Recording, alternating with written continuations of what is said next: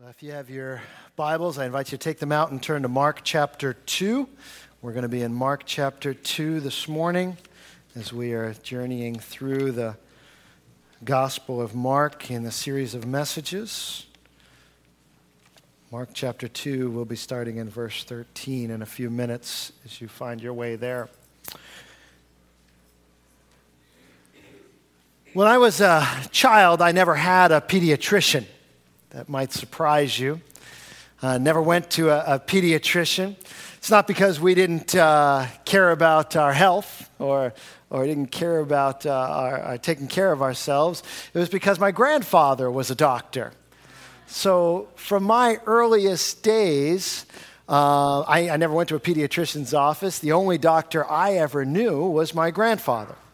So when, uh, when we got sick or when we needed uh, some kind of medical treatment, I never went to a hospital. I never went to a, you know, an office. I, my parents drove me to Holland Street in Somerville uh, to the first floor of a triple decker, uh, which is where my grandfather kept his office. And I never knew what a waiting room looked like because all I knew as a waiting room was my Aunt Mary's kitchen table and we would go to uh, Aunt Mary's kitchen table, and the waiting room would consist of uh, orange soda and stale cheese puffs. That's, uh, that was her specialty. She specialized in those stale cheese. I don't know how she always got them stale, but always managed to have stale cheese puffs there for us. And so we, we uh, would go there for everything from our checkups to shots to everything. And it was always convenient having a doctor, you know, obviously in the family. Some of you have that in your families as well, and that's a privilege. It's great to be able to make a call, you know, and just say, hey, what's this? Or uh, when we were on vacation, we'd go down the Cape, and my grandfather would be with us, and, you know, we get a little too much water in the ear swimming, you know, he'd just get out his little bag and, you know, look in your ear, write out a prescription, and take care of it. It's real convenient, and I'm thankful and grateful I'm grateful for the access we, we all have to, you know, to modern medicine and medical treatments. You know, it's a big discussion in our country right now, right? Making sure everybody has access to medical treatment. I'm grateful. I don't have my grandfather around to do that anymore, and my kids don't know that and uh, don't know that, uh, that what that was like to have someone like that. But I'm grateful for the doctors they have. I'm grateful for easy access to pediatricians. Last Saturday, many of our ladies were at the tea, and I was getting ready on my way to go to the tea. Uh, they had asked me to close it out in prayer and to say a few words, and so I was happy to do that. So I'm getting the kids ready. We're just about getting ready to go into the car. And my daughter comes up to me and says, Isaac has a nerd in his ear. Oh, it's an interesting statement. Not sure what to say. I, a nerd, if you don't know, is a little tiny candy, right? I, I, at least I assumed that's what she meant. She didn't mean a, you know, a guy with thick glasses and a pocket protector and a high IQ was stuck in my son's ear. I, I was at least able to make the logical jump that it was a little piece of candy, and I, I thought that's interesting. So I went to Isaac. I said, Isaac, do do do you have a nerd in your ear? And he says, Yep. The next question was, Isaac, why do you have a nerd in your ear? Isabella put it there. That raised all kinds of other questions, but I thought we had gone far enough. And I said, All right, well, let's get a look. Got him up on the bathroom counter. You know how this, you know, got a flashlight in my mouth. I'm like looking in there, and, and sure enough, this little pink piece of candy stuck back there. And I thought, Well, I can get this out you know? And I thought, well, I get the tweezers. And yeah, I know, you're not supposed to do that. Don't, I know, I know, right? But I thought I could just reach it, you know, and you started, and it started going back further. I'm like, forget it, I can't do it. Make a call to the doctor, and that's always a fun call to make, right? Uh, so what's the problem? My son has a nerd in his ear. And pediatricians are great because they've heard it all before. They're like, oh, okay, all right. You know, come on, you know, the doctor will cut back to you, you know, and he calls us back, tells us to come in. And, and thankfully, I have a doctor that lives for this stuff. My kid's pediatrician sees this as a challenge, and he's like, oh, this is great, you know, and he's like, which tool should we use? And, you know, and he's like, you know, within 10 seconds, he's got the nerd out, pulled it out, and then he's telling stories of all the other things he's pulled out of kids' ears and noses and and, and all kinds of things. So I'm grateful for access to, uh, you know, good uh, medical care. You know, I realize around the world that's not the case for everybody. Even in our country, that's not the case for everybody. I'm grateful for that. I'm grateful for doctors who have committed their lives to being around sick people. You ever thought about it that way? I mean, most of us spend our time in our lives trying to avoid sick people right? I mean, even on Sunday morning, some of you will come up to me and say, "Oh, I'm not shaking hands today, Pastor. You know, I'm sick. I don't want to get. I don't want to get. You know, give it to. And I want you to catch it. You know, we spend our lives with antibacterial stuff and wipes, and you know, trying to keep and stay away from sick people. Doctors have gone into a profession where they have spent, said, "We will spend our lives and our days around sick people," and I'm grateful for that. I'm grateful for people who will put themselves in that situation. Because if you're going to be a good doctor, you've got to be around sick people. Right? I mean, you, you can't be a good doctor and never get around a person who's sick. And that truth is very obvious, and that's probably the reason that Jesus really used it as a metaphor in the passage we're going to look at this morning to talk not so much about how doctors need to be around sick people, but he really used it as a teaching opportunity to talk about how Christians, how followers of Christ, how people who follow God should behave in a world full of people who don't, and how we should relate. Uh, those of us that call ourselves Christians and followers of Jesus, how do we relate to people uh, living in a world of people who don't? And that's the question that Jesus really gets at here. And if you're a follower of Jesus and you're a Christian here today, this is an important message for us because we sometimes get off track of how we're to relate to the world around us. If you're in here this morning and you're not a follower of Jesus, this is an important message for you to understand how the Bible does teach that Christians are supposed to relate to the world around us. So uh, I've titled this, uh, this uh, message this morning, uh, Hippocratic Oath or hypocritical oaths. And uh, hopefully by the end of it, we can figure out where we fall. Mark chapter 2, verses 13 to 17. This is what the Word of God says. Once again, Jesus went out beside the lake. A large crowd came to him, and he began to teach them. As he walked along, he saw Levi, son of Alphaeus, sitting at the tax collector's booth. Follow me, Jesus told him, and Levi got up and followed him.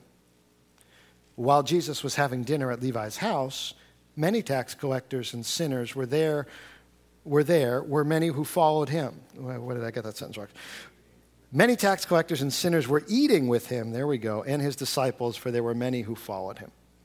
When the teachers of the law, who were Pharisees, saw him eating with the sinners and tax collectors, they asked his disciples, why does he eat with tax collectors and sinners? On hearing this, Jesus said to them, It is not the healthy who need a doctor, but the sick. I have not come to call the righteous, but sinners. And I want us to look at that last statement, that response that Jesus makes right there. It's not the healthy who need a doctor, but the sick. I've not come to call the righteous, but sinners. I think this question really gets at this topic of how does a follower of Jesus, how does a follower of God, how does a person who's endeavoring to live a godly life, how does a Christian, how are we to relate and live our lives amidst a world that isn't following God, that isn't trying and endeavoring to live a godly life? How are we to relate and live in the midst of that world? I'd like to get at it by looking at two questions I think this passage answers today. The two questions are this Where are you? And why are you there? Where are you and why are you there? In fact, if you're taking notes, those are two good questions. So write on your write, at the top of your paper, where are you and why are you there? And I want to look at that in the context of these two groups in this passage Jesus and the religious leaders. Let's first look at Jesus. Where are you? Where is Jesus? Well, he's in this passage. We first see him. He's teaching along the, uh, the sea and then he comes across this man named Levi, who all we're told is a tax collector. He asks Levi to follow him, and then he goes to Levi's house for dinner. So, where he is, is at this tax collector's house, having dinner with Levi and, as best we can figure, his friends, who are also tax collectors and described as sinners. Now, it's important for us to understand if we're going to know where Jesus is, we've got to understand a little bit about this business of tax collectors because you might have a problem with the IRS. you may not be a big fan of the IRS, or maybe you work for the IRS and you are, I don't know. but probably many of us aren't big fans. But even if you're not a big fan of the IRS, I can almost guarantee you you do not have the perspective of the IRS that these people in Jesus' day had of tax collectors. It's a little bit different. I mean, even if you don't like seeing the money come out of your paycheck every week or every month, or if you're in business for yourself, you don't like writing that quarterly check out, you know, to, to the United States government or that check on April 15th or April, you know, at 11:59 at night or whatever you do to do that. You might not like that. But at least you can trust that there is some system in place that you can trust that, okay, I know what my bill is going to be at the end of the year or the end of the quarter or what's going to be taken out of my check. There has been some system, some regulation put in place to bring some guidance to that. Not so in the days of Jesus. Here's how the taxes worked in the Roman Empire in the days of Jesus. The Roman Empire obviously taxed and they expected income from people in their empire, but they didn't want to collect the taxes. So what they did is they sold the right to collect the taxes. And they would sell them usually to people, men in the what was called the equestrian class. And they were called farmer generals because they would be tax farmers. They would be the ones who farmed tax. They didn't farm wheat or corn, they farmed taxes. And so they would bid and auction it off, and obviously the highest bidder, the, would, the Roman government would award it to them. You know, if you're going to give us the most money, we'll award you the right to collect taxes in this region. Well, the farmer generals, the equestrian class, they were a little too good to collect. They weren't going to collect the taxes themselves. So they employed people called chief tax collectors. And chief tax collectors were given the uh, responsibility by the farmer general to collect taxes over their region. Well, the chief tax collectors, they didn't want to collect taxes either. So they would hire the person we call the tax collector. In this particular case, the man's name is Levi. He's a tax collector, also called a publican, and he would be the one that would actually collect the tax. But here's the deal Rome was going to get their cut they knew what they were getting. The farmer general, he was going to get a cut. I mean, he paid a lot of money for the rights to do this, so he was going to get his cut. Well, the chief tax collector, you know, he's not doing this for nothing, so he's going to get his cut. And then the tax collector, he's not doing this for nothing. He's got to feed his family. He's going to get some. So by the time the tax gets to, you know, Peter and Andrew after they bring in their catch of fish, you know, they're paying the Roman government, they're paying this farmer general, they're paying the chief tax collector, they're paying the tax collector, and all of this is falling on the only face of all this is poor Levi, right? I mean, he's the only face they see. So all of their angst, all of their frustration, all of their anger falls against the tax collector. And so when they say tax collector in the Bible, it's not just the IRS, it's not just, a, it is some guy.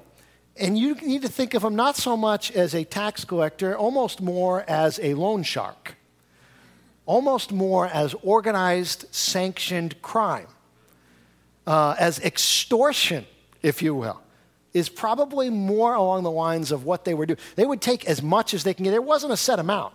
They would get as much as they could. And so uh, that's more what it was. So when they, they say tax collector in the Bible, these are people who were despised.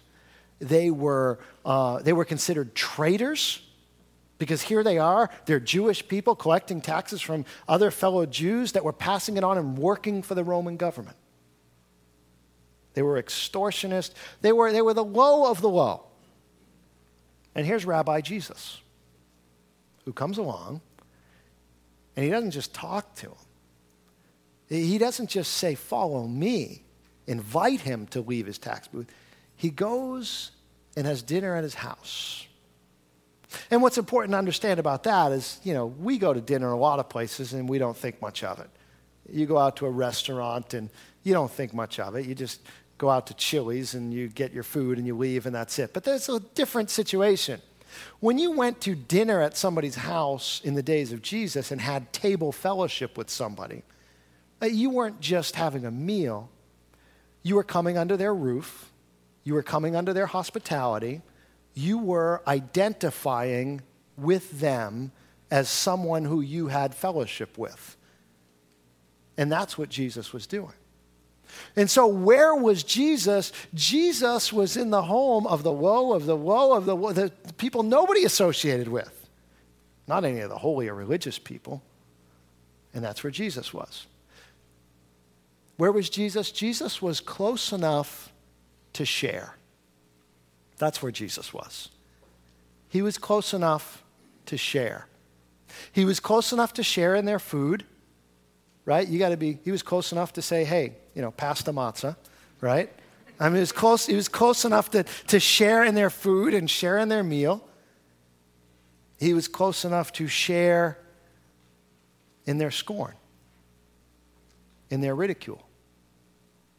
He was close enough to them that the religious leaders scorned Jesus just like they scorned the people he was having dinner with.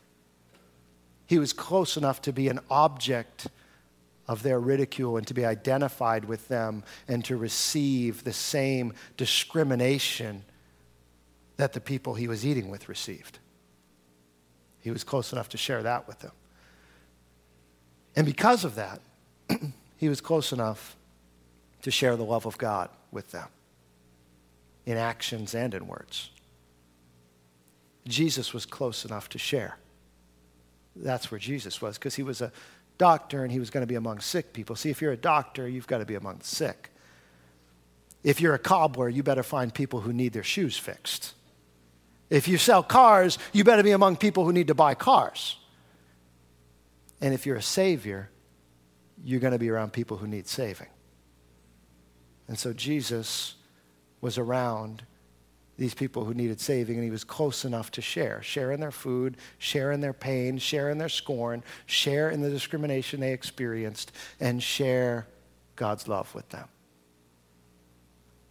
Well, let's continue with this question uh, where are you and change it from Jesus to the religious leaders. Where were they?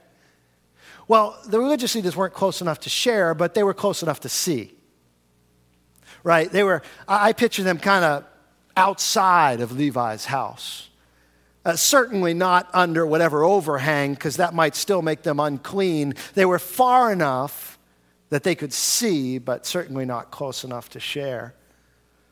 Uh, with the risk of sounding a little like Dr. Seuss, they were close enough to glare, but not close enough to share and that's it, right? They, they would glare, they would, they would discriminate, they would judge. You know, they were there, they, they were outside. And I picture it, I don't know what it was like, but, you know, I picture maybe there's a couple of them standing out there, and some of the other religious leaders walk by and say, Well, what are you doing? You know, we're looking at, oh, that, you know, that rabbi everyone's talking about, he's been healing everybody, he's been teaching, everyone's going after him. Yeah, he's in Levi's house. Levi the tax collector? Yeah, Levi the tax collector. He's in there with his friends and all those sinners some rabbi, he is. They were close enough to see. They weren't close enough or had desire enough to do anything about it. And the reason Jesus got so upset at the religious leaders all the time is because they were the ones most equipped to do something about it. They were the ones that had all the training in the scriptures. They were the ones that sat in synagogue all the time, listening and learning. They were the ones that would teach others. They were the ones that had all of the knowledge that will be needed to help these people who needed saving. They just weren't willing to get close enough to get any on them. They weren't willing to get close enough to get a little dirty. They weren't close enough to share. So Jesus would get upset with them routinely because they had the knowledge. They were expected to, but they wouldn't.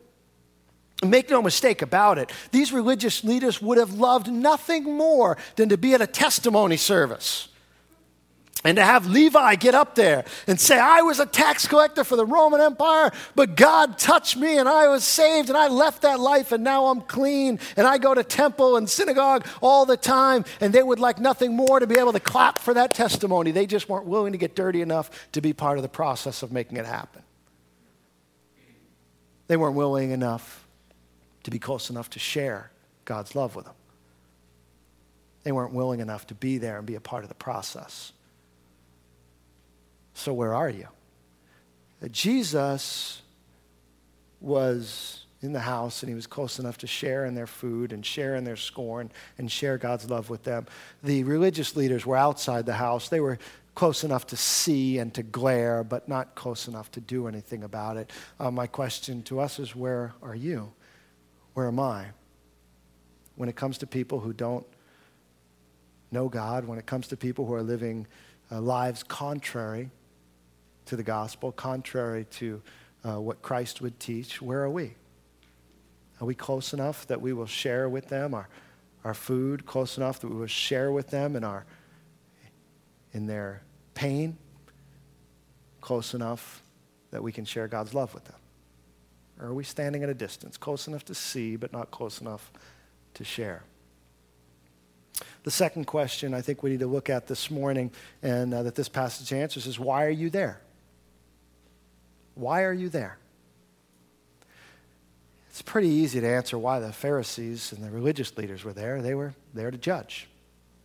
Uh, they were there to cast judgment. They were there to, uh, to make sure that there was a separation between themselves and others. They were there uh, to throw some verbal bombs at Jesus and his followers. They were there to make sure that people knew where they stood. They were there to judge. That's why they were there. It's interesting that sometimes as Christians, um, you know, the more and more we, we uh, the longer and longer we follow Christ, it's, it's natural at times that it's sometimes our, uh, what's natural is our relationships often to become formed around the body of Christ. And that's good and that's right. Uh, we ought to long for fellowship with the body of Christ. Uh, where that can turn to a negative thing is if we ever start to think, well, we're not supposed to then share and be around those who aren't Christians. And that's a danger. Maybe that's never a danger you've fallen into, but it's certainly a danger that people in the church throughout history have fallen into. Even in Paul's day, first century church people fell into it. People fell into this, this, this idea that. Um, that Christians maybe are supposed to be totally separate and apart and never come in contact with people who aren't Christians and who are living lives that aren't pleasing to Christ. In fact, Paul wrote a letter to the church at Corinth, and he recognized that maybe a previous letter he had written was being misunderstood. And he wanted to correct some of their thinking of how to relate to the world around them. So he writes to them in 1 Corinthians chapter 5, uh, verse 9. It says, I have written you in my letter not, that's a previous letter from 1 Corinthians. We don't have that letter, uh, but it was apparently a previous letter Paul wrote to the church at Corinth. I have written you in my letter not to associate with sexually immoral people. Not at all meaning the people of this world who are immoral or the greedy and swindlers or idolaters. In that case, you would have to leave this world. But now I'm writing you that you must not associate with anyone who calls himself a brother but is sexually immoral or greedy, an idolater or a slanderer, a drunkard or a swindler. And catch this last line with such a man, do not even eat, right? That goes back to that idea of do not have table fellowship, do not, that, that relational idea. And so Paul is saying, look, it's important. There are some times that it's appropriate to judge. Andy Stanley uh, his comment on this passage, and I think it's, it's a helpful one. He says, Look, some people look at the Bible and they say, Oh, don't judge me. The Bible says don't judge. And in some cases, it does. But really, the Bible doesn't say don't judge. The Bible tells us who to judge. And we get that wrong sometimes. We think we're supposed to judge people who are outside of the church and living ungodly lives. Paul is saying, Don't be surprised when the ungodly live ungodly lives. Don't be surprised when the sinners sin. I mean, don't be surprised. They, they haven't signed on to it.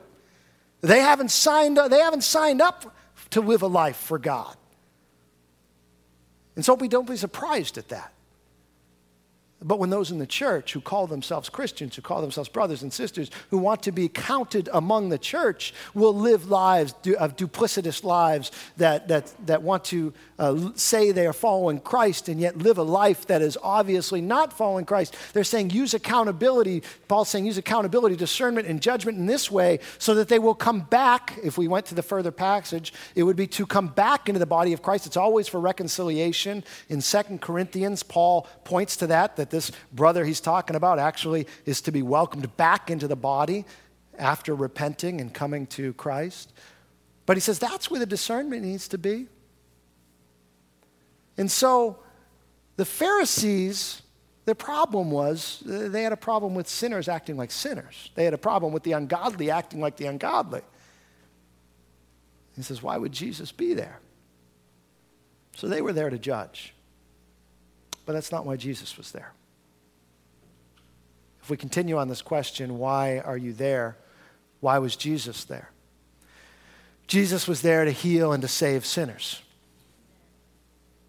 Jesus was there to care for them. He was close enough to share, but again, at the Dr. Seuss risk here. I'm going to put it this way He was close enough to share, but distinct enough to care.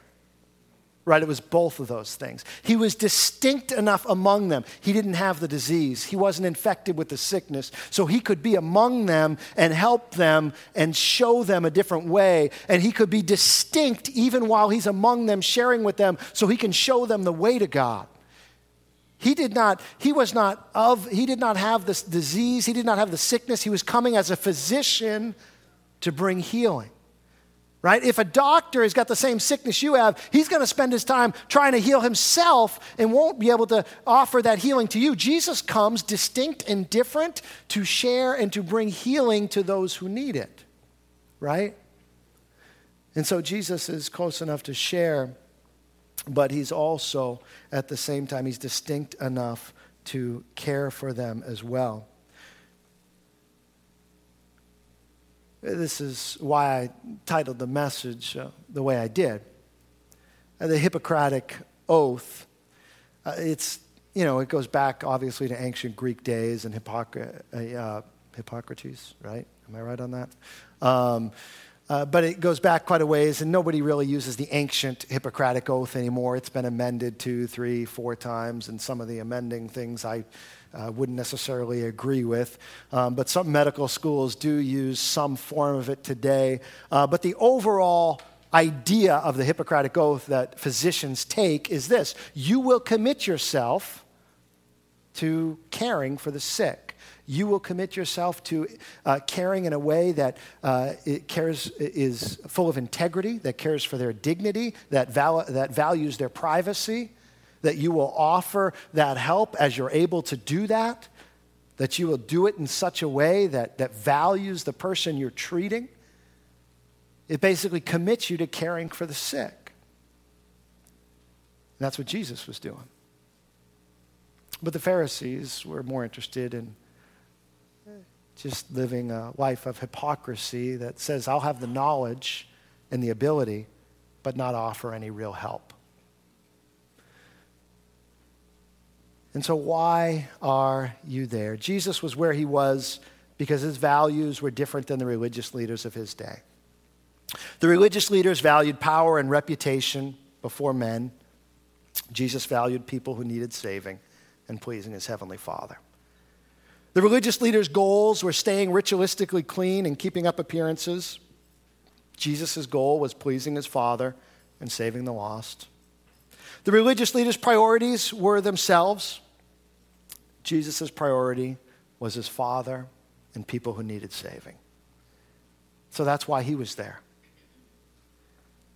But my question to us, to you, and to me is why are you there? Why are you where you are? If you're standing outside, close enough to see, but not close enough to share, why are you there? Is it because of fear?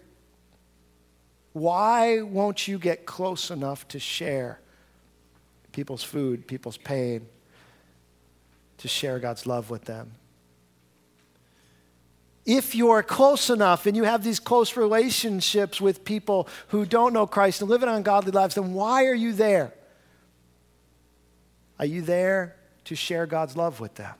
Are you there to not only share with them, but be distinct enough to bring the message of God's love to them? Because there's some people who are close enough to share, but they're not distinct enough to care. Right? They just kind of blend in, they're just there. They're not distinct. They, they have the disease themselves, so they can't bring the healing. See, it's only when Jesus has healed you that you can go to someone and say, Let me show you the way to God. Let me show you where you can find life. And there are other people who they are distinct enough to care, and they get the knowledge, they get the information, they're living a holy life, but they just never get close enough for it to make a difference in anyone's life. They just never get close enough to get dirty. They just never get close enough to have it make a difference in someone's life.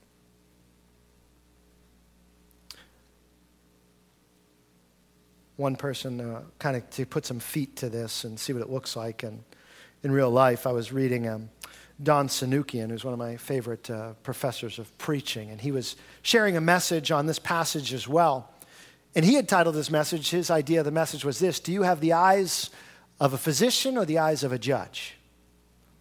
Is your view that of a physician or that of a judge? When you view people, do you view them through the eyes of a doctor? As people who need healing, as people who need help, as people who uh, have experience, have something in their life that has caused them to live and act the way they are? Or do you have the eyes of a judge? And it's a good question, right? The eyes of a physician or the eyes of a judge? So Don Sunukjian gives a couple examples that maybe bring it down to real life, and maybe they connect with you, maybe they don't, but, uh, but, but something similar to this probably may be familiar to you. He says, maybe it looks like this. Maybe it looks like your morning cup of Starbucks in the morning, and you go to the same Starbucks perhaps every morning, or Dunkin' Donuts, whatever. You go to the same place every morning, you get your coffee, you order the same beverage, and, and maybe you happen to notice every morning that the same uh, girl, young lady, is there ordering her coffee at the exact same time you are.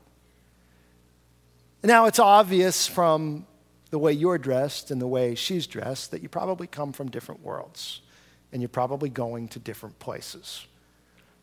Maybe you're heading to your job in a high rise in downtown Boston, and you could tell that she's probably heading to class in a local campus or something. She's got her backpack with her. Uh, you can't even count the piercings that you can see. You don't know what the tattoos mean. You can't make them out as much as you've strained at them and tried to figure out what they mean.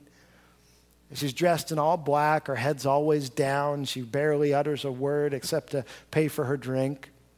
And you can tell just from being there that you're from different worlds. You're, you're probably operating in different realms. But you see her there every morning and you wonder is it just a coincidence or is God giving you an opportunity? And you see her struggle with her backpack, you know, to get out, you know, with her books, and you wonder, should you offer to hold her books while she gets her money to pay for her drink?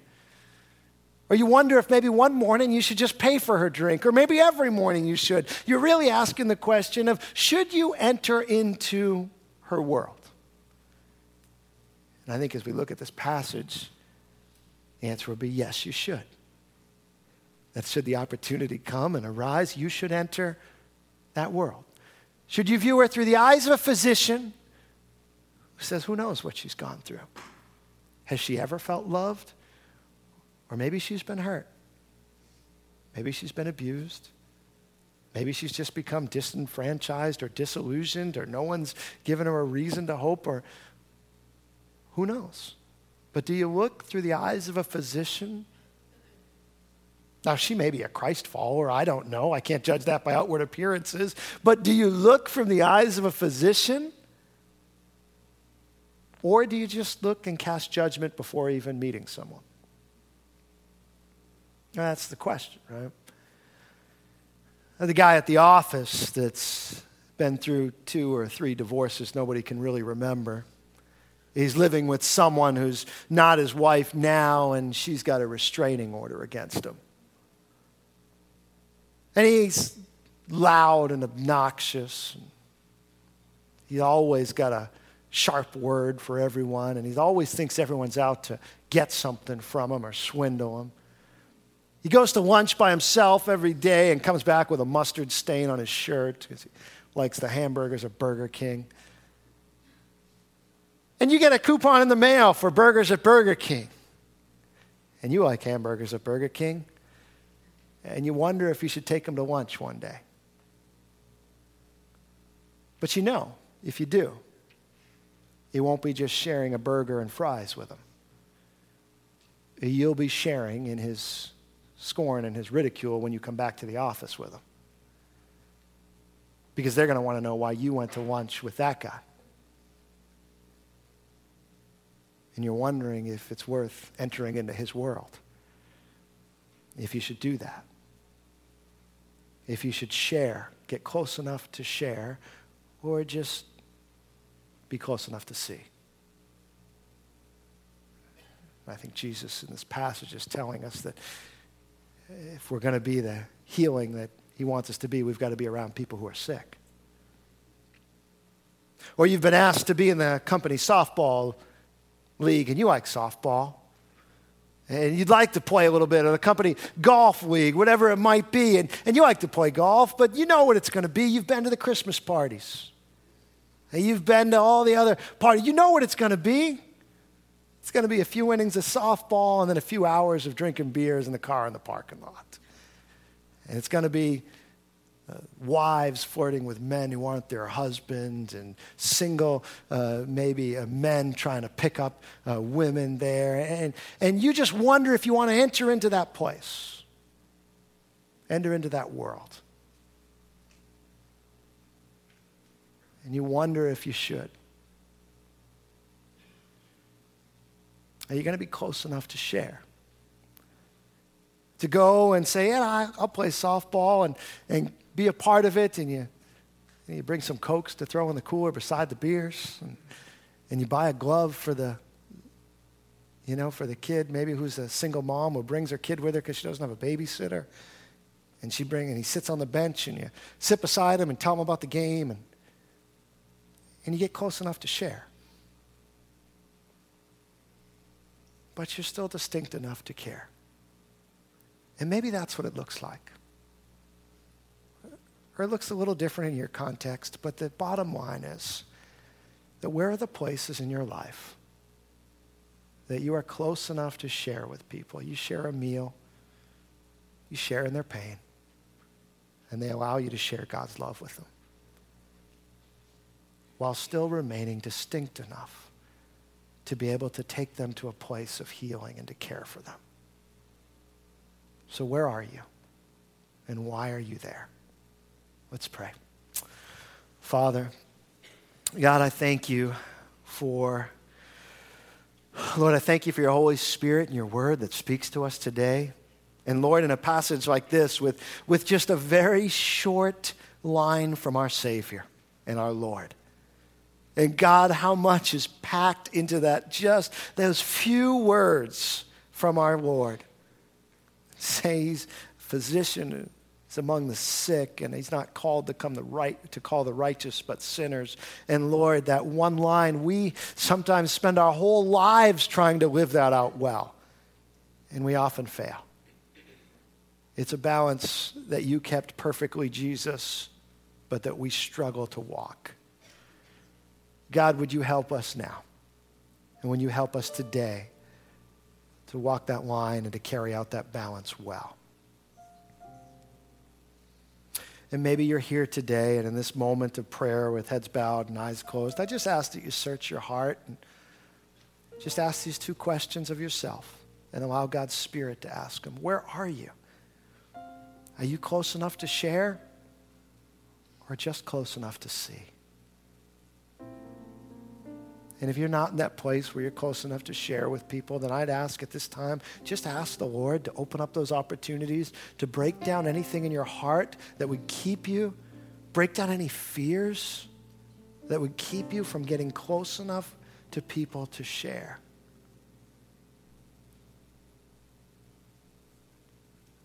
But I also, maybe you're here and you say, Yeah, yeah, Pastor Rick, I'm close enough to share. I've got lots of friends, I've got lots of acquaintances. But if you ask me if I'm living a distinct life among them and if they would know that, that there's something I have that, to offer them and to share with them of God's love, that I have not really been distinct enough to be able to care for them in that way. And maybe you're here today and you just ask God to help you to live out that life before them, that righteous life, that godly life, not a judgmental one, but one that draws them to God. And maybe that's your prayer today. Father, I just ask that you would, Lord, Lead us as individuals and as families and as a church, Lord. Lead us, Lord, to have those kinds of lives, to be more like Jesus today, to be more like our Lord and Savior. Lord, help us. Help us to overcome our fears. Help us to overcome the pressures around us and to live out this call before you. Lord, it's no good being a doctor if you never get among the sick. Show us how to do that, Lord. In Jesus' name. Amen. Would you stand? And just before we sing, I'll let you know one more thing. On your way out the door, you know, one thing my grandfather always had on his desk was his prescription pad. You know, always had that pad with his Americo Picarello at the top and his physician's number. And uh, I've got a few of those that I got after, after he died. And uh, they're cherished memory for me. And, but he always had that physician's pad that he would write out the prescription on, right? And, and so on your way out the door today, the ushers are going to give you a little card, a little physician's prescription pad. And at the top, it says Kingdom Medical. It said patient name and address. And then it says diagnosis, heart damage. The cause is sin, and prognosis is eternal death if not treated. The prescription is the blood of Jesus Christ for the forgiveness of sin. And so I give this to you. Maybe you'll stick it in your book, in your Bible as a bookmark. I give this to you with this in mind. If there's someone in your life that you need to get close enough to share it to, or maybe you're already close to them, but you want to pray for them, you know, put their name at the top. Do not give this to them. this is not for them, this is for you as a reminder in prayer. But you could just write their name at the top and just stick it in your Bible and remember to pray that God would open up doors, that you would get close enough to share and be distinct enough to care for them. And uh, we would pray in that way. Let's close our service out and worship to our Lord this morning.